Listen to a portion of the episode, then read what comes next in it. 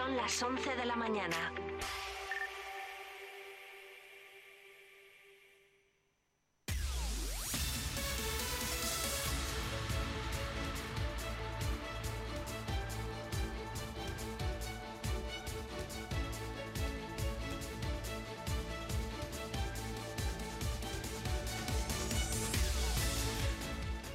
Desde las 8 de esta mañana en eh, Vive Radio venimos contándoles la actualidad de la jornada, sonidos que pueden recuperar, por cierto, en nuestro podcast www.viveradio.es y que ampliamos a continuación.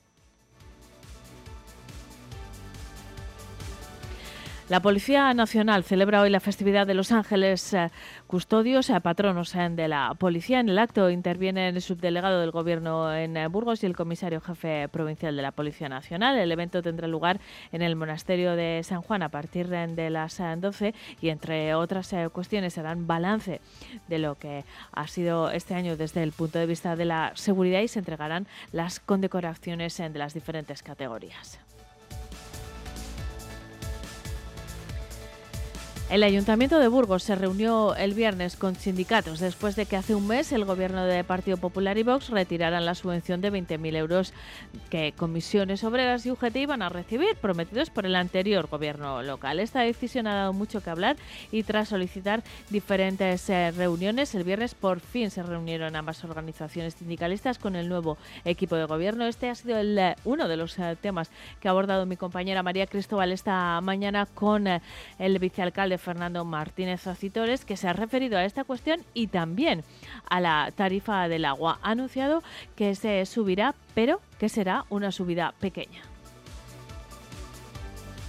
El sindicato de enfermería SATSE ha insistido en que la Junta de Castilla y León no puede seguir mirando para otro lado ante la escalada de precios de los carburantes que se está produciendo en las últimas semanas y que debe equipararse de forma urgente a la indemnización que perciben las enfermeras y el resto de los empleados públicos de la comunidad por poner su vehículo propio a disposición de la Administración autonómica para desarrollar su actividad profesional.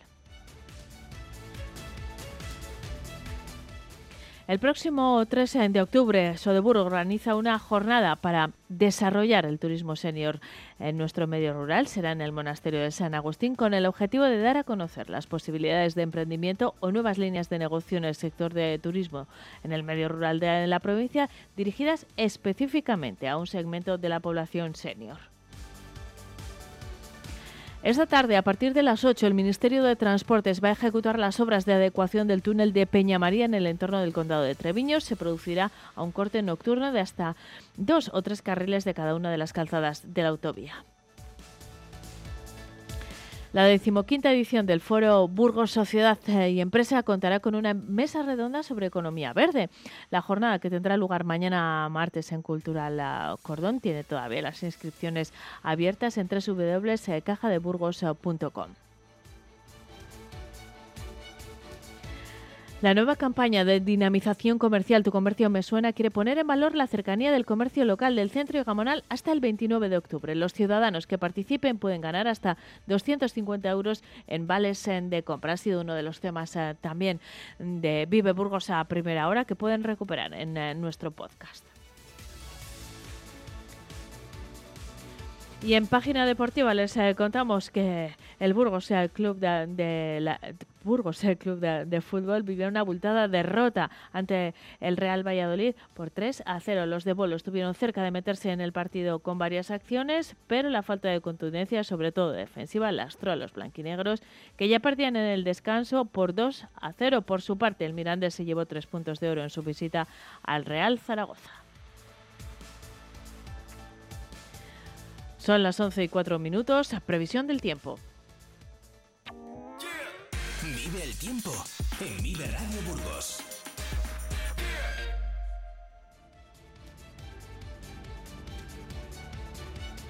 Cada día a esta hora consultamos con la previsión de la Agencia Estatal de Meteorología. En este momento en la capital el cielo está despejado, luce el sol y hay 23 eh, grados eh, de temperatura. Según la previsión de la EMET alcanzaremos los 33, igual que en ah, Aranda, hasta 35 podrían registrarse en Miranda de Ebro. Las mínimas se quedarán en torno a los 13 eh, grados y en general soplará viento flojo variable y tendremos cielos poco nubosos. Mañana En el norte y en la sierra cielos nubosos sin descartar precipitaciones eh, débiles y en el resto de la provincia predominarán los cielos eh, poco nubosos con probabilidad de bancos de niebla en el eh, norte. Soplará viento del nordeste flojo, un poco más intenso por la tarde y las temperaturas experimentan un ligero descenso. Mañana martes en la capital la máxima prevista será de 26 grados, la mínima de 13. En Aranda los termómetros se van a mover entre los 29 de máxima y los 13 eh, de mínima y en Miranda la máxima prevista será de 29 grados, la mínima de 14. Seguimos en eh, Vive Burgos. Vamos a hablar a continuación de bonsáis.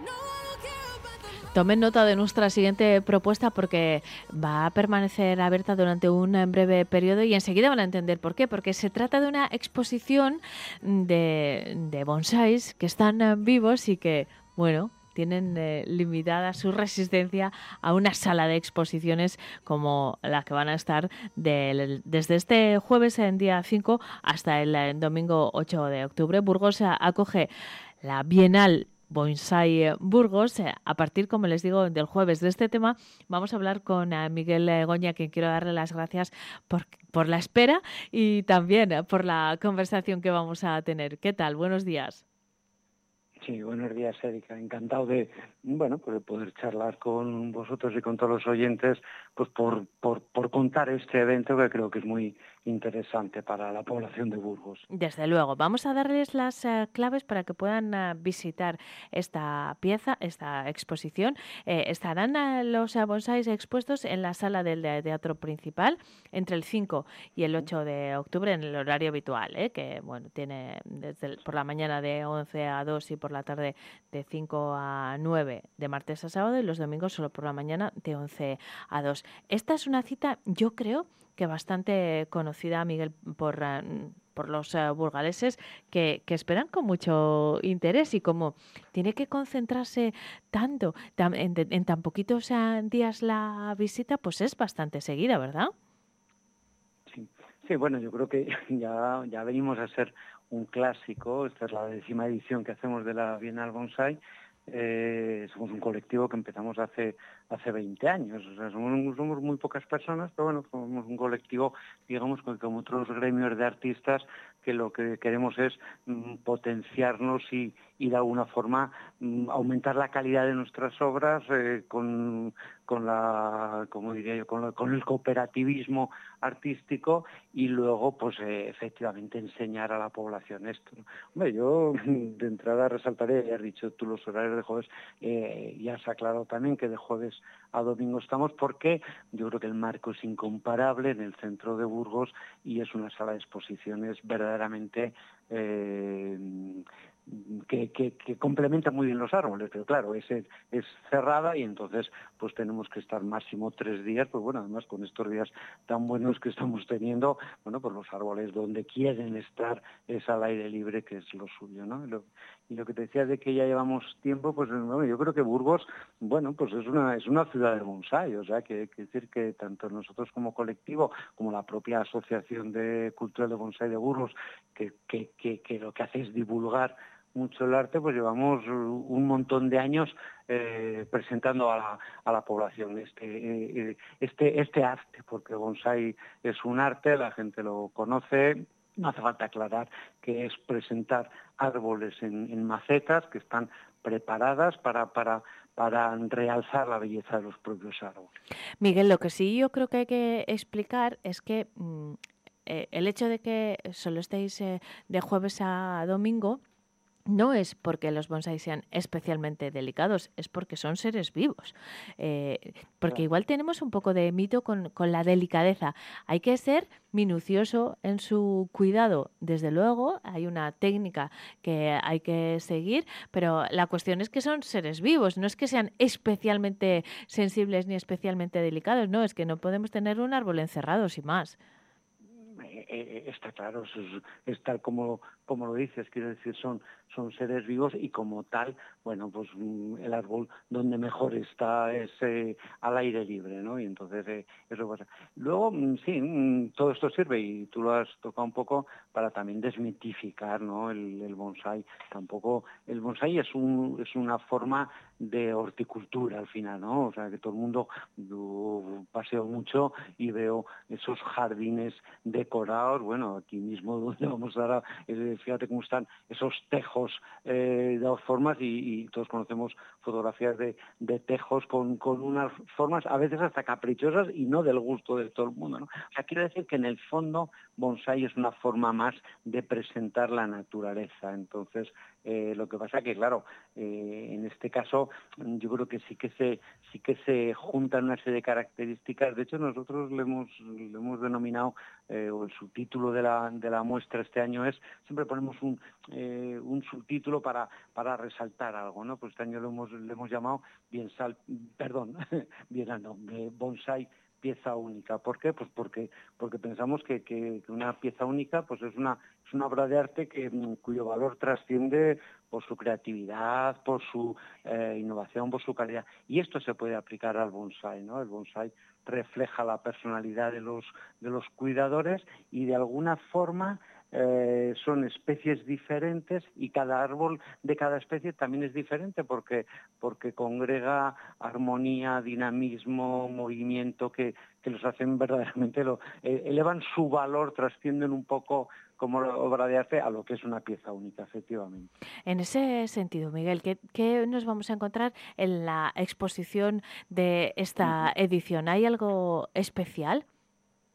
Bueno, yo creo que mm, sí, hemos seleccionado tanto eh, estos 30, 35, que estamos en el número ahora cerrándolo de, de árboles, que por una parte es el espacio que tenemos, pero por otra parte es que, claro, cada vez los árboles son más majestuosos y digamos que los queremos presentar con, como diría yo, con la independencia de que no estén como muy mezclados unos con otros. Entonces, cada árbol de por sí va a ser una, una pequeña obra de arte, ¿no?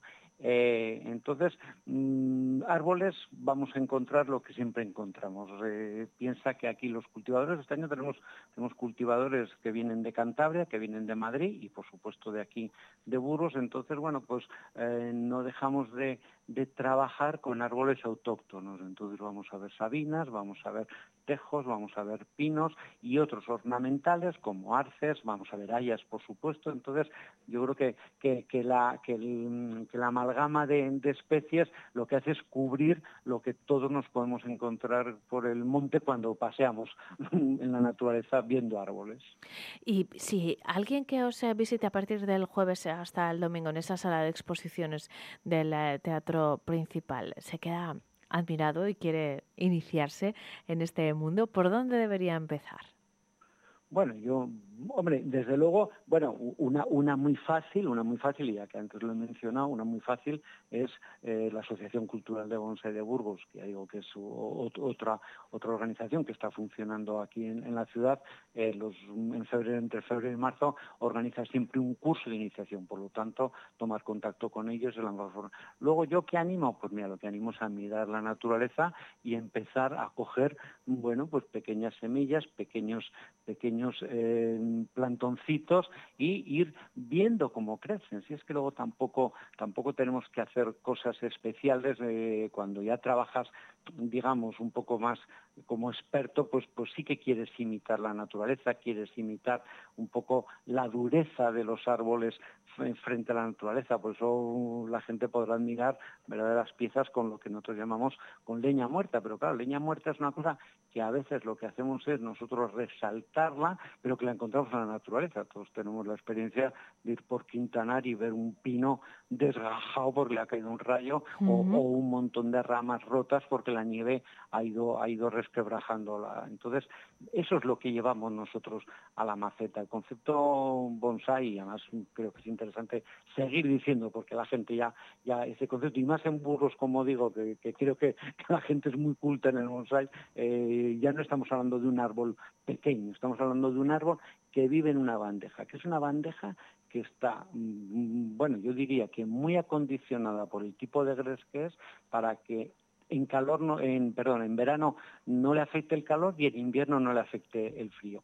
Y luego el árbol lo que hace es, digamos, aprovechar lo que en la naturaleza también pasa, que es mm, todo el conjunto de raíces que forman eh, la zona más nutriente, que es que eso está debajo de la superficie. Entonces nosotros lo que hacemos es a base de eh, podando las raíces, conseguimos que haya como un millón de pelillos de raíz para que vivan, eso sí, que eso sí que llama la atención, en un sitio quizás tan pequeño como una bandeja. Pero es una bandeja que verdaderamente tiene todas las características para que el árbol viva en, perfecta armonía.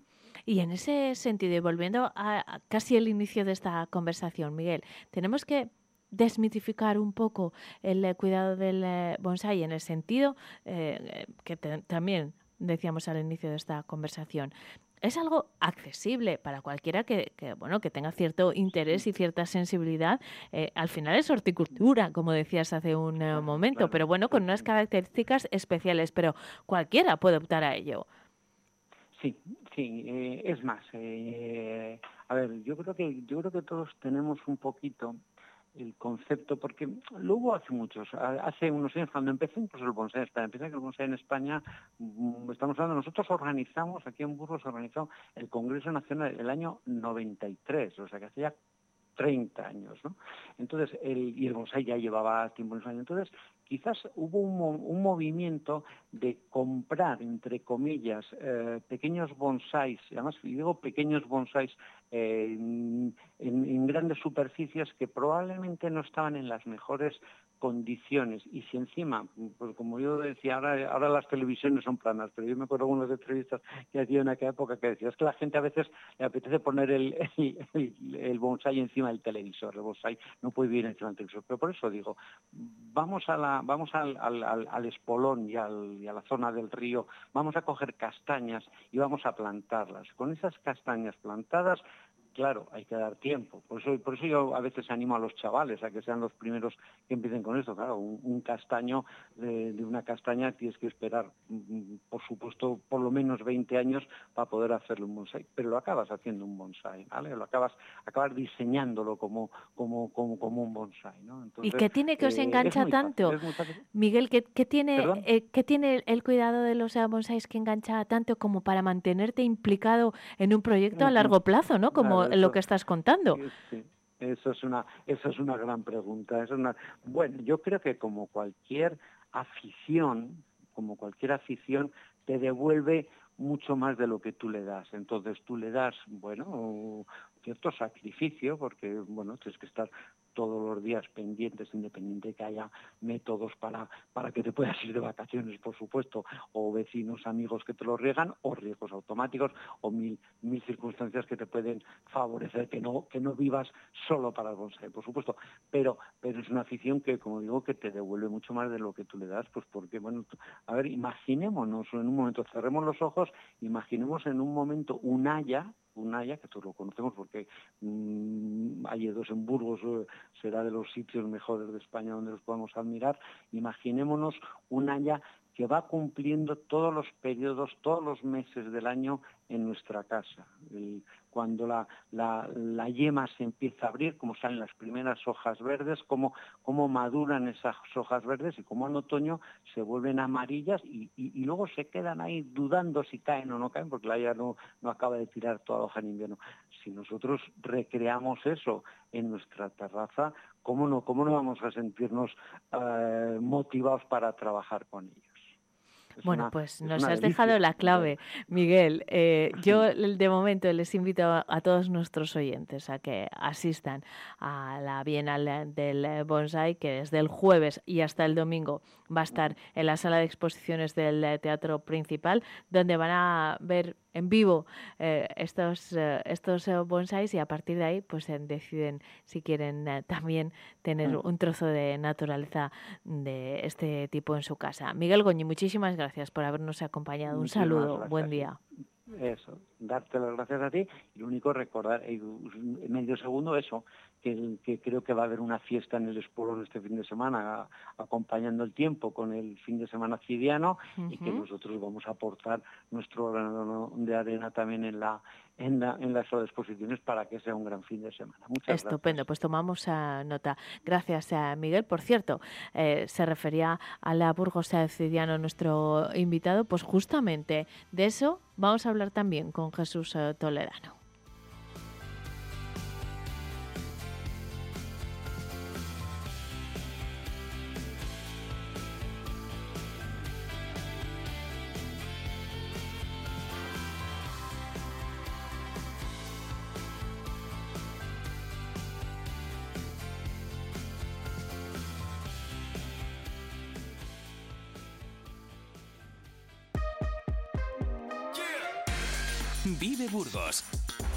Moreno.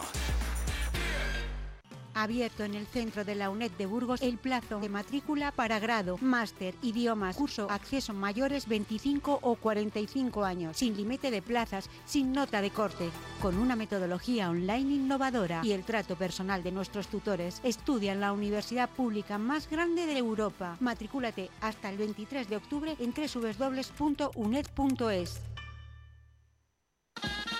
Y en octubre, vuelta al grupo. Abierto el plazo de inscripción del grupo de danzas y tradiciones Los Tagales. Escuela infantil a partir de tres años, grupo de adultos y coro. Más información en el teléfono 637-003-909. ¡Corre que vuelan! Como cada semana llega el momento de abrir un nuevo capítulo de la historia de Burgos. En este tiempo de radio hablamos de las pequeños en detalles de la historia y también de los eh, grandes eh, acontecimientos. Lo hacemos siempre con la guía de nuestro experto, de nuestro guía por la historia burgalesa, Jesús Toledano. ¿Qué tal estás, Jesús? Muy bien, Eneca. Encantado de estar aquí en Vive Radio y sobre todo en esta semana previa a ese fin de semana ciliano. Ese va a ser eh, nuestro tema de hoy. Vamos a hablar de la figura del eh, Cid y lo vamos a hacer con carácter previo a ese fin de semana cidiano. Así que, Jesús, si te parece, vamos a arrancar este tiempo hoy, historia y actualidad.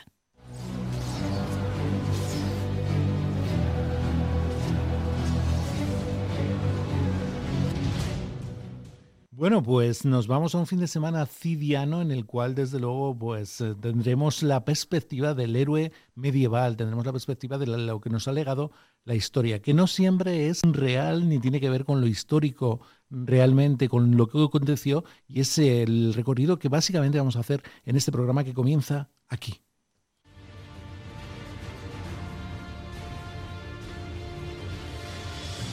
Fíjate, Neca, estamos, eh, y lo decía al comienzo en la introducción, estamos ante un fin de semana cidiano que, por supuesto, tiene todos los componentes del héroe medieval que ya conocemos, de la jura, de los, eh, del destierro, de aspectos que desde luego nos vienen trasladados por el cantar de Miocid, que como sabemos es una además de nuestras cumbres literarias, es una de las cumbres literarias de los inicios de la narrativa en castellano. Por lo tanto, ese es un Miocid, ese es un Rodrigo Díaz de Vivar, el que vamos a celebrar y de qué forma y con qué orgullo este fin de semana, que nos traslada al cantar de Miocid, un cantar de gesta anónimo que relata esas hazañas heroicas inspirada en los últimos años de vida del caballero castellano Rodrigo Díaz de, Vivar. La versión completa eh, no existe, me faltan algunos eh, folios, pero lo cierto es que la mayor parte de los expertos que la han estudiado creen que se hizo por eh, esa copia se hizo por Perabat en torno al año 1200. Se trata de la primera obra extensa de la literatura española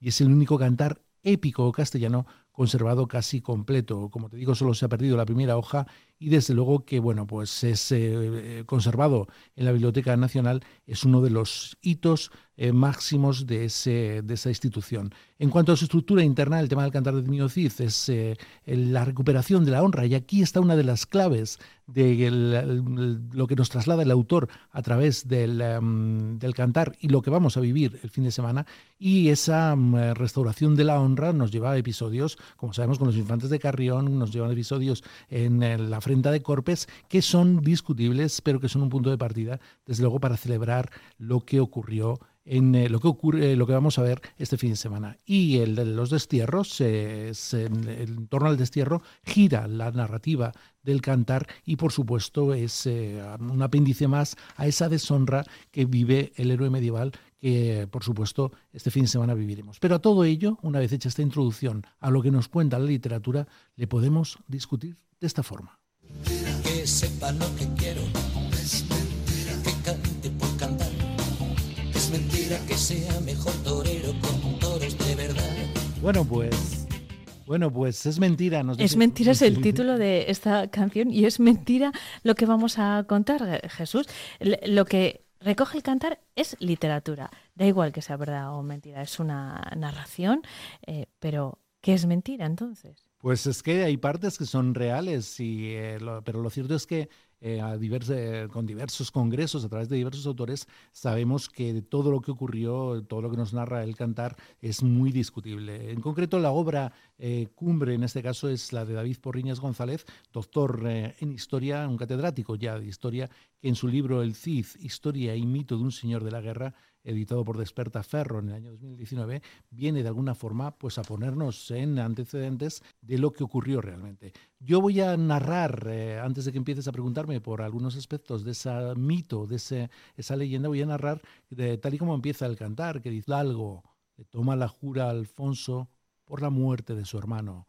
Se la tomaba el buen Cid, ese buen Cid castellano, sobre un cerrojo de hierro y una ballesta de palo, y con unos evangelios y un crucifijo en la mano. Bueno, pues con esas eh, palabras tan solemnes eh, comienza el romance y la juria de Santa Gadea, pero vamos a ver, vamos a ver en dónde estamos y qué es real. Jesús, ¿el Cid que conocemos es más mito que realidad entonces? Pues fíjate, depende. Se han escrito biografías sobre el Cid que muestran la realidad de alguna forma. Es el ejemplo de Richard Fletcher, editada en el año 89, o la de Gonzalo Martínez Díez, al cual conocemos bien, del año 1999. Eh, lo cierto es que el, del campeador podríamos eh, tener algunas imágenes reales, pero todas se distorsionan ya a partir de la película de Anthony Mann, que llegó a trasladar esa visión eh, arraigada en el imaginario colectivo, que realmente, bueno, pues nos traslada a esa jura de Santa Gadea, que es, o, a la o, a la batalla que gana después de muerto, que realmente son aspectos muy del cantar, un cantar que siempre se estudió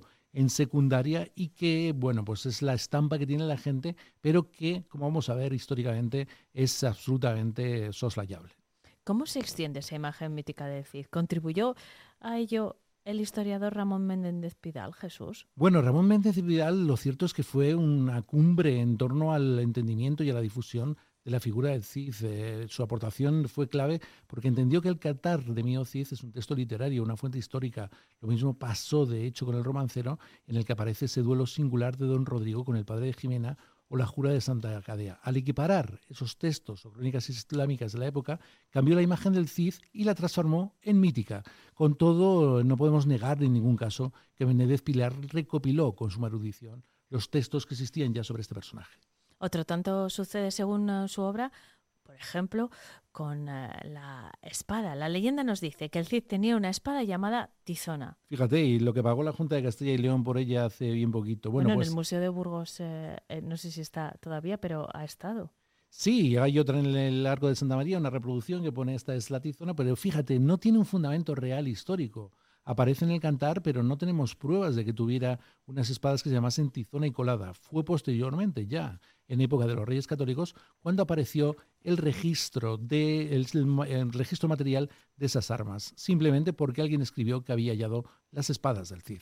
Lo mismo sucede con un maravilloso caballo que todos vemos en nuestro centro urbano como es Babieca y que tampoco sabemos eh, si se llamaba así.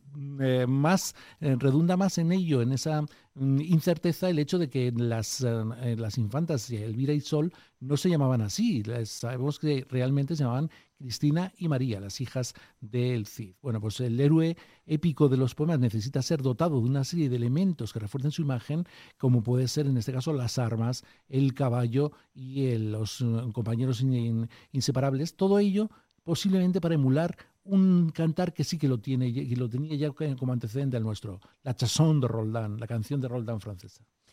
Jesús, y otro tanto sucede, por ejemplo, con un momento tan decisivo en la historia del Cid como la jura de Santa Gadea. Claro, fue escrita para dar al Cid un motivo y para que el personaje tocase la sensibilidad del pueblo realmente. ¿A quién no le gustaría decir que el poder político se rinde ante lo que es la iniciativa de un héroe popular? Eso tiene una potencia emocional importante para mover a las masas y para que se sientan identificadas con el personaje. Y así, desde luego, es posible que esa jura de Santa Gadea eh, aparecen, eh, son, la realidad es que los documentos sobre la jura de Santa Gadea aparecen en el siglo XIII gracias a un cronista que hace una suerte de historia de los reinos de España. Él introdujo este episodio en sus escritos, los cuales, los cuales fueron luego replicados por el arzobispo Toledo en su Historia de los Hechos de España, en la que se basa, a su vez, la historia de España de Alfonso X el Sabio. Pero fue real eh, entonces el, odio que, se cuenta en el cantar de, eh, entre el Cid y Alfonso VI tras la muerte de Sancho II. ¿Era una mala relación aquella? Pues esa es la que nos ha trasladado siempre en los estudios y la visión del Cid, y sin embargo no era así.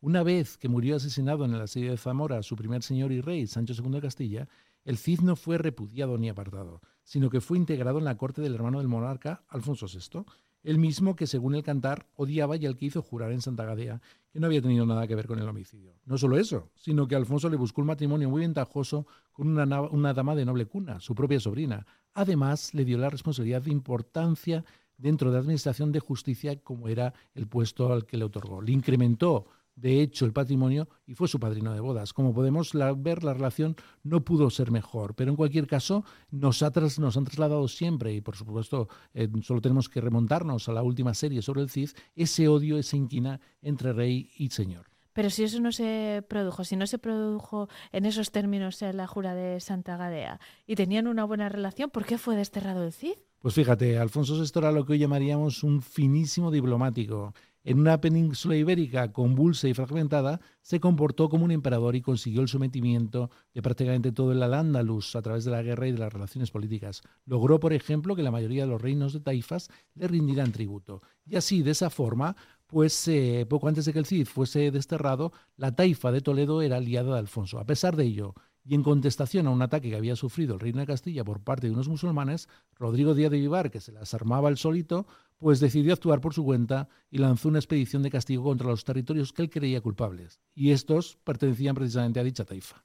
El Cid arrasó con esos territorios en un momento en el que Alfonso ya contemplaba hacerse dueño, mediante medios diplomáticos, de la taifa de Toledo. El campeador de esa forma alteró esa armonía entre las dos regiones y los planes de su señor. Eso fue un motivo suficiente para constituir el primer destierro, porque hay dos. Con todo eso, solo es una suposición. No sucede lo mismo con el segundo destierro. En ese caso, Rodrigo incumplió claramente la obligación de auxiliar a su señor en un momento en el que éste le había llamado. Y fallar en el auxilio suponía incumplir una de sus dos obligaciones básicas. La otra era el consejo. Entonces, ¿denota esa falta de auxilio que Rodrigo tenía un carácter indomable? Sí, eso sí, eso es verdad. Don Rodrigo se las traía y era un personaje que iba a lo suyo. Los dos destierros se pueden explicar por esa naturaleza autónoma, ese carácter de verso suelto de Rodrigo Díaz. Él tenía claro lo que quería y no reparaba en medios para conseguirlo. Era obstinado y perseverante. Llama la atención, Jesús, que eh, se ha utilizado el Cid como figura de la reconquista cuando, como nos acabas de, contar hace un momento, tenía muy buenas relaciones con los reinos de Taifas y combatió para ellos. Claro, y es que, fíjate, las ideologías iluminan lo que les beneficia y oscurecen aquello que no les interesa tanto. Lo que no te cuenta el cantar es que la mayor parte de los guerreros que comandaban el Cid eran musulmanes. El elemento cristiano de ese ejército profesional y permanente era una élite, un núcleo central al que se sumaron a la postre los soldados árabes. Desde luego que eso fue importante para las idas y venidas en batalla del Cid y Franco, por ejemplo, también tuvo sus propios caudillos musulmanes como Ben Mizzian. El problema es que en la actualidad lo que interesa es resaltar unos aspectos sobre otros. Entonces Jesús apostó el Cid por crear un ejército permanente. Bueno, y fue no solo eso, sino que fue una revolución para la época. Y a lo largo de la Edad Media no hubo ejércitos permanentes en ningún caso. Ese concepto se asociaba a un Estado con una capacidad económica suficiente como para mantener un contingente perpetuo. Pero eso salía caro. Día tras día los soldados debían comer y dedicarse solo a la guerra. Él, el Cid, logró articular una tropa profesional gracias a que se dedicaba de forma constante a la lucha. Bueno, pues fíjate, Eneca, que estamos hablando de esa figura que estamos desmontando de alguna forma eh, en cuanto al mito, pero en la otra índole, en lo que es el héroe trasladado a través de la épica del cantar, ha habido regímenes y ha habido eh, épocas en nuestro país que se le ha utilizado como símbolo. Burgos vive una jornada de honda exaltación patriótica con motivo de la llegada a la ciudad del generalísimo Franco para tomar parte en las fiestas de exaltación cidiana, durante las cuales va a ser inaugurado un gigantesco monumento de 9 metros de altura a su héroe legendario don Rodrigo Díaz de Vivar, junto con otras estatuas de grandes figuras de la época que en lo doméstico y militar formaron parte de los suyos. Jesús, estábamos eh, escuchando un eh, fragmento que nos ha trasladado al momento de la inauguración de la estatua del Cid, que ahora ya es eh, símbolo de la ciudad, en aquel momento era símbolo de otras muchas cosas.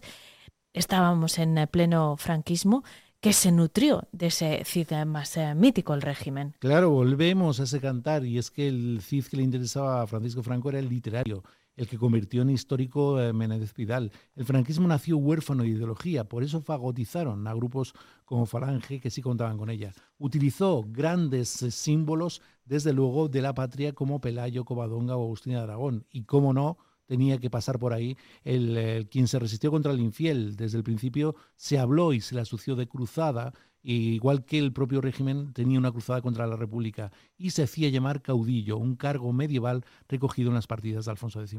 Cogió una serie de elementos eh, sobre los que forjó la imagen de España y esa la identificó con don Rodrigo porque era un personaje venerado y era ventajoso, muy ventajoso compararse con él. Jesús, eh, estamos mm, desmontando algunos eh, de los mitos alrededor de la figura de Rodrigo Díaz de Vivar, del Cid. Me queda una pregunta más, una duda más eh, que resolver. ¿Es la victoria después de muerto la gran mentira del cantar? Así comenzaba nuestra sintonía de Joaquín Sabina. Pues es una de las mentiras más clamorosas. Eh, desde luego que esa ha funcionado porque es emotiva y porque podría caber una remontísima posibilidad de que se hubiera dado. Incluso apareció, de hecho, en la política, en la película. Este mito, como el resto, surgía con probabilidad poco después de la muerte de don Rodrigo. Es posible que los impulsores fueran la propia Jimena y el obispo Jerónimo, nombrado en Valencia por el Papa e independiente de los poderes eclesiásticos de la península. Los dos perdían muchísimo con la pérdida de la ciudad a manos de los almorávides y la primera que tenía dos hijas casadas con príncipes, uno de Navarra y otro de Barcelona, que podían a la larga de alguna forma recuperar ese señorío, y el segundo que también tenía sus eh, intereses, pues ansiaba hacerse de nuevo con la urbe, porque si mantenía Valencia podía ser ascendido a arzobispo de la ciudad, que mm, de la única forma que encontraron para legitimar que esa urbe era suya y que habían sido los primeros en arrebatarse a los, musulmanes era impulsar la leyenda de que el Cid había ganado una batalla después de muerto.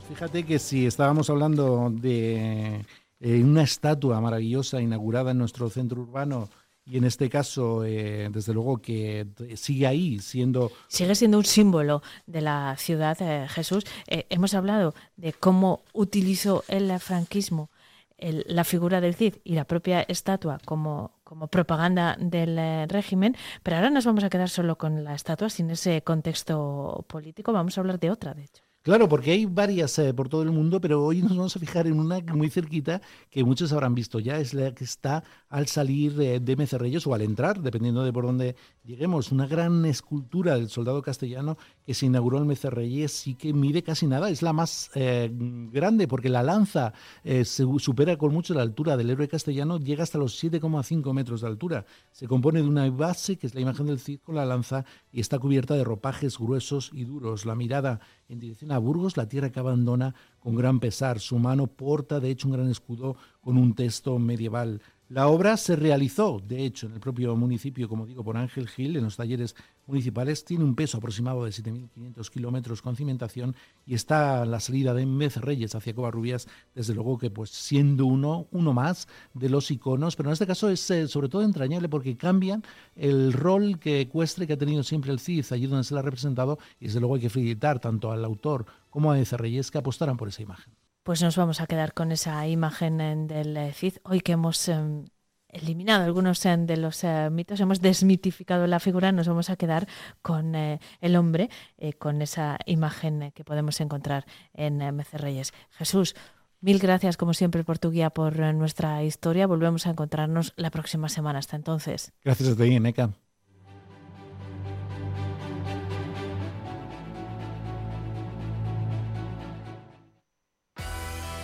Todos los lunes tienes una cita en Vive Burgos con el Colegio de Procuradores de Burgos, desde donde se tratarán temas de índole general que a todos nos interesan. Escucha Vive Burgos en el 100.0 de la FM y en www.viveradio.es.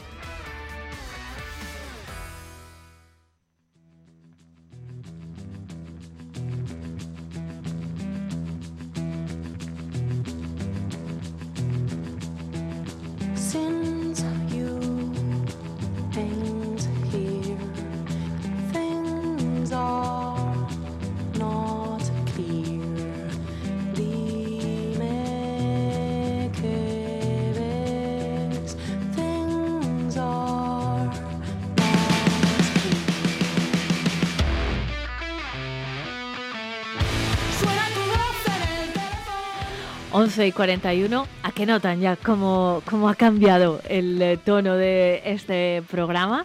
Eso es porque llegan las eh, propuestas eh, musicales de Rodrigo J. ¿Qué tal? Buenos días, ¿cómo estás? Hola, muy buenos días. Pues muy contento de estar aquí otro lunes porque lo que hago aquí un poco los lunes por la mañana es lo que hago yo con mis amigos, que es recomendarles música a todas horas, pero ellos ya están cansadísimos de mí. Entonces, venir aquí y que alguien me escuche con ganas es una sensación que no recordaba y que me gusta mucho. Pues a mí también, porque, ¿sabes? Es, es que es un cambio de registro eh, que te sitúa en otro punto, pero en cuestión de segundos, que yo también disfruto mucho y aprendo mucho. Y lo que hablábamos fuera de micro, es que yo estoy descubriendo un montón de música y no solo yo, que, soy, estoy, soy de otra generación, mi compañero en el control técnico y de sonido, Pablo, que además sabe también mucho de música y disfruta mucho de la música, se está abriendo otros registros. Ese es el espíritu de esta sección es maravilloso, porque ya algún día que, traigo algo que conoces me dices, ay, este grupo me gusta mucho, que nos pasó con los cigarros el primer día, es muy guay, pero cuando vengo y me dices, no tenía ni idea de nada de lo que vas a poner, pues yo digo, pues mejor todavía. Te voy a mentir a partir de ahora. Me parece Siempre voy a decir, ay, me encanta esto que no lo había oído nunca. bueno, la mayoría de las veces mm, hacemos descubrimientos eh, musicales, gracias a Rodrigo J. De eso se trata, ¿eh? de escuchar, de salir de nuestra música habitual, de escuchar otras propuestas interesantes que a menudo están fuera del circuito comercial. Y esto eh, no es ni bueno ni malo, ni nosotros nadie para juzgarlo, pero hay más opciones, mm, menos eh, masivas, eh, Rodrigo, a, la que, a las que queremos dar voz. Esa es la filosofía. Tú escuchas de todo, también escuchas mainstream, pero bueno, hay más cosas, esa es la cuestión. Claro, y sobre todo que hay muchas bandas mainstream que, antes de ser mainstream pues estaban empezando también. Entonces, si podemos poner aquí un escalón o acercarlas un poquito más a, ese éxito comercial, pues nosotros encantados, claro. Bueno, acaba de sonar eh, una primera propuesta que vamos a, recuperar, pero cuéntanos eh, eh, qué es lo que hemos escuchado. Pues mira, hemos escuchado uno de los últimos temas que ha presentado Lady Banana. Lady Banana son un, un dúo de, de dos chicas de Zaragoza que tiene esta propuesta hard rock así con, toques más modernos Y, mm, y nada, es un grupo muy guay que, que descubrí por una, por una amiga en común, que a veces gira con ellas y les hace un poco de, de manager. Y, mm, y me gustaron mucho desde el primer momento, eh, sobre todo estas propuestas que son solo dos personas y suenan así de potentes.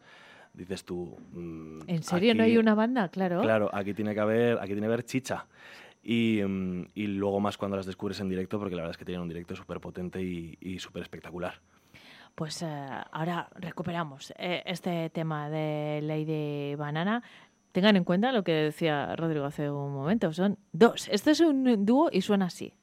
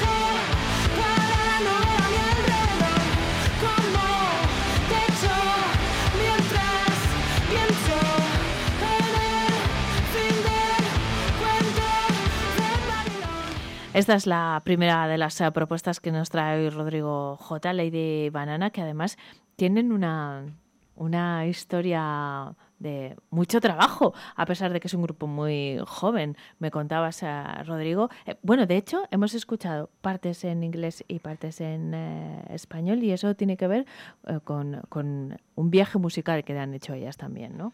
Sí, porque pese a formarse ahí en Zaragoza, se van, vamos, nada más montar el grupo a, a vivir a Londres, a labrarse ahí un poco eh, el grupo y la carrera. Y la verdad es que Londres no puede ser mejor destino haciendo este tipo de género porque a poco que investigamos un poco en la historia del rock británico, pues desde grandes clásicos, eh, Queen, Motorhead, Iron Maiden o más modernos que igual sí que se notan más las influencias directas como Muse o Royal Blood, que hablábamos antes fuera de micro de Royal Blood, eh, también otro power duo que creo que comparte bastante sonido con ellas. Y, mm, bueno, eh, hay que ser valiente para, para salir a tocar a la calle en general, para exponerte en general, pero más eh, pegarte un viaje, ir a otro país con todo lo, el riesgo que hay en juego cuando haces un salto de este, de este estilo. Estaba pensando, Rodrigo, en que Londres siempre es un eh, referente, pero desde los ah, 50. eh, y eso que tiene, eh, tiene que ver con, con la cultura que hay, con la industria, eh, que hoy en día siga siendo referente, igual tiene más que ver con, con el respeto que hay a, a la profesión de los músicos, porque la industria ya no es la que era, por ejemplo, en los 80, ¿no? Hombre, yo creo que tiene que ver un poco con la explosión musical de, de esos años que comentabas y con la libertad que se experimentaba ahí. Evidentemente aquí, por ejemplo, en España, pues en la época en la que estos grupos estaban, estaban saliendo, estos clásicos estaban creciendo, eh, aquí pues la cosa estaba un poco más regular. Pero hoy en día, que, que estamos en otro punto, sigue siendo referente Londres. Sí, pero yo creo que por eso mismo, por, por los referentes, porque ah, en, en, en Reino Unido hace muchos años ya, cuando se montaba un grupo de música, mirabas para arriba y ya había esos referentes que ya hacían esos estilos y, que, con los que te podías sentir identificado. Aquí hasta hace no mucho, si querías montar una banda de rock y mirabas para arriba, bueno, ya, ya hace años ya sí que hay muchos referentes, pero imagínate montar una banda de rock aquí en los 70, por ejemplo, pues ¿qué grupo de rock había antes en España, antes de los 70? No había. No había. Entonces yo creo que tiene que ver mucho con eso, con, con la existencia de referentes y por eso es tan importante eh, poder mirar hacia arriba y, y ver que ya hay gente que lo ha conseguido. Vamos con la siguiente propuesta. Eh, no tiene nada que ver, Nada como que nos ver. tienes acostumbrados. Eh, esto es eh, muy ecléctico y, y es también la riqueza de este espacio que vamos a escuchar. Pues vamos a escuchar a unos chicos salmantinos de Salamanca que se llaman Los Chicos de la Lluvia. Eh, es un grupo de raperos de Salamanca, son eh, Javi Dose y Albert Stewart, que deciden en, en un punto eh, montar una banda con músicos. ¿Por qué esto me gusta tanto? Bueno, primero son amigos míos, así que me hace ilusión. Pero ¿quién es traerles. amigo tuyo, Rodrigo? Si conoces a todo, a todo el mundo. De- por desgracia para ellos. Pero sí, eh, mm, me parece que tiene mucho mérito en géneros en los que sabes que se puede funcionar perfectamente solo con, con un DJ o con una base. eh, dar el paso de montar una banda de amigos y ya mm, incluso quitando del arte, si miramos solo a nivel económico, cuando tú vas a dar un bolo y tienes que repartir las ganancias en vez de entre dos, entre ocho, pues, Pues no es lo mismo. se nota que estás apostando por algo. ¿Qué te da tener una banda de músicos en directo en un concierto de rap? Bueno, creo que le da un nivel totalmente nuevo, porque ver eh, ocho músicos eh, tocando no es lo mismo, evidentemente con todos los respetos a todos los DJs, que, ver a alguien pinchando. Le da mucha más energía, le da mucho más... Todo parece mucho más natural, mucho más real. Y, y bueno, y con ellos de hecho he estado, he estado partes de sus giras eh, en otro de mis papeles que desconocéis, que es que probablemente soy el tío que mejor vende merchandising de bandas de la historia. Eh, ¿te, te gusta una camiseta? Te vas a llevar dos. ¿Te gusta? Pues así. Así que, y bueno, y mm, ellos siguen trabajando a nivel individual, los dos raperos que encabezan el proyecto. El, el Spotify o las redes del grupo sí que están, el, en los chicos de la lluvia no vais a encontrar mucho, pero os, os mando encarecidamente a que busquéis a Javi Dose y Albert Stewart y escuchéis todos sus trabajos. Esto es solo una primera aproximación. Adelante. Como si no hubiera otra manera. Como si la ruina nos pusiera en pie. Como si cambiáramos la escena. Como si el espacio se partiera en diez. Somos parte del problema. Por eso tratamos de ser Como si volviera a pasar el tren. Como si lo hiciese de una vez todo, se volvió oscuro, me metió el codo, solo toco fondo si estoy seguro de que no me parará ningún muro, no miramos para atrás ni detrás de ninguno. Me preparo para la guerra mientras desayuno. Se matan por el uno, se matan por el uno. oh. Y yo de risa mientras me lo fumo. No hay manera. Me está esperando la carretera. Porque salgo allá afuera. y Tengo que matarme con quien sea. No hay otra manera. Me está esperando la carretera. Porque salgo allá afuera. y Tengo que matarme con quien sea. Como si no hubiera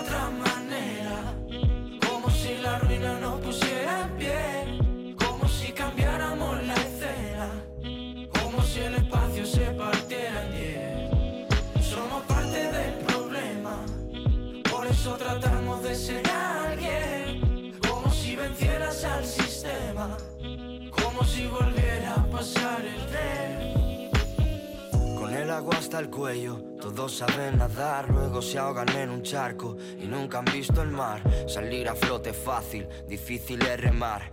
Beso la orilla cuando llego para no olvidar. Respeto al que pelea y se mojó desde el inicio. No ese que se sube al carro y abandona sus principios. No hay corona sin bufones, no hay victoria sin vencidos. No hay mucho con dos cojones que den nada por perdido. Como si fuera fácil volar del nido. Todos son barrotes hasta que te ves perdido. Tocar el fondo es necesario y sé bien lo que digo. Junté la ruina con el fuego y caminan conmigo. No hay otra salida que luchar con lo que venga. Haya lo que haya y fuera es mejor que esta celda. Tira tu moneda al aire y luego ve a tocar madera. Yo ya no conozco la otra manera. Como si no hubiera otra manera.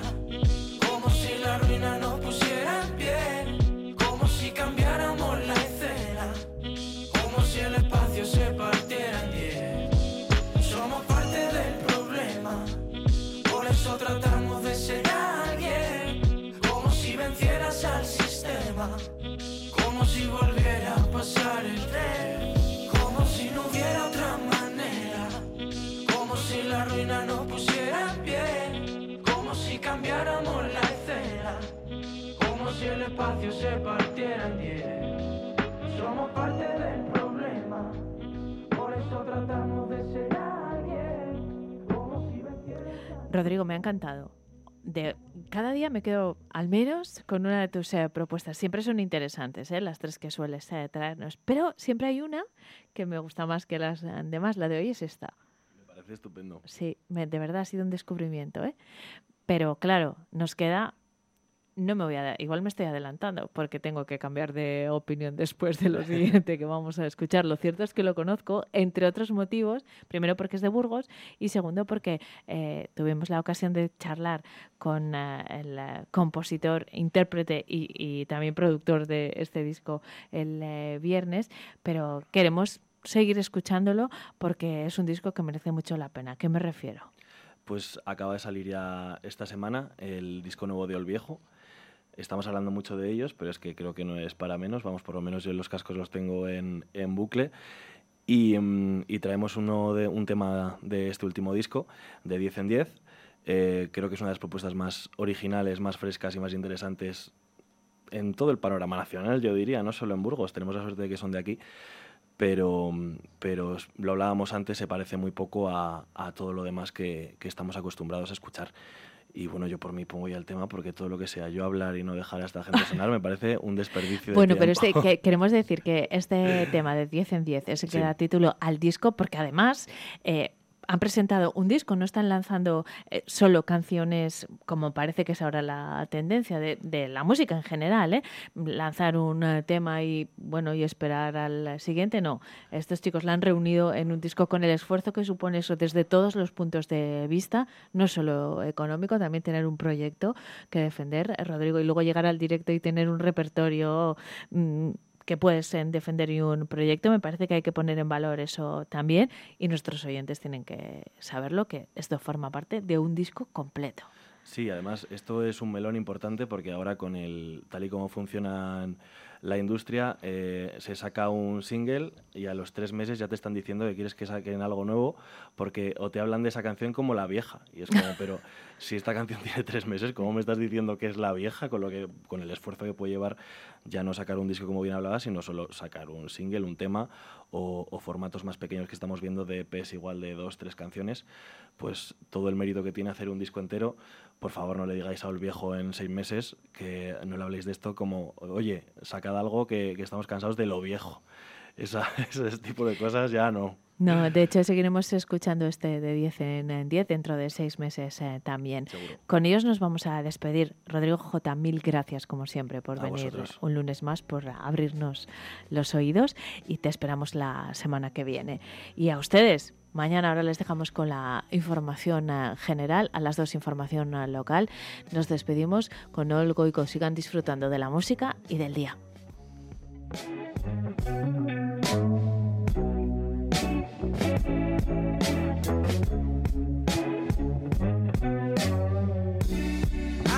pasado el tiempo ya.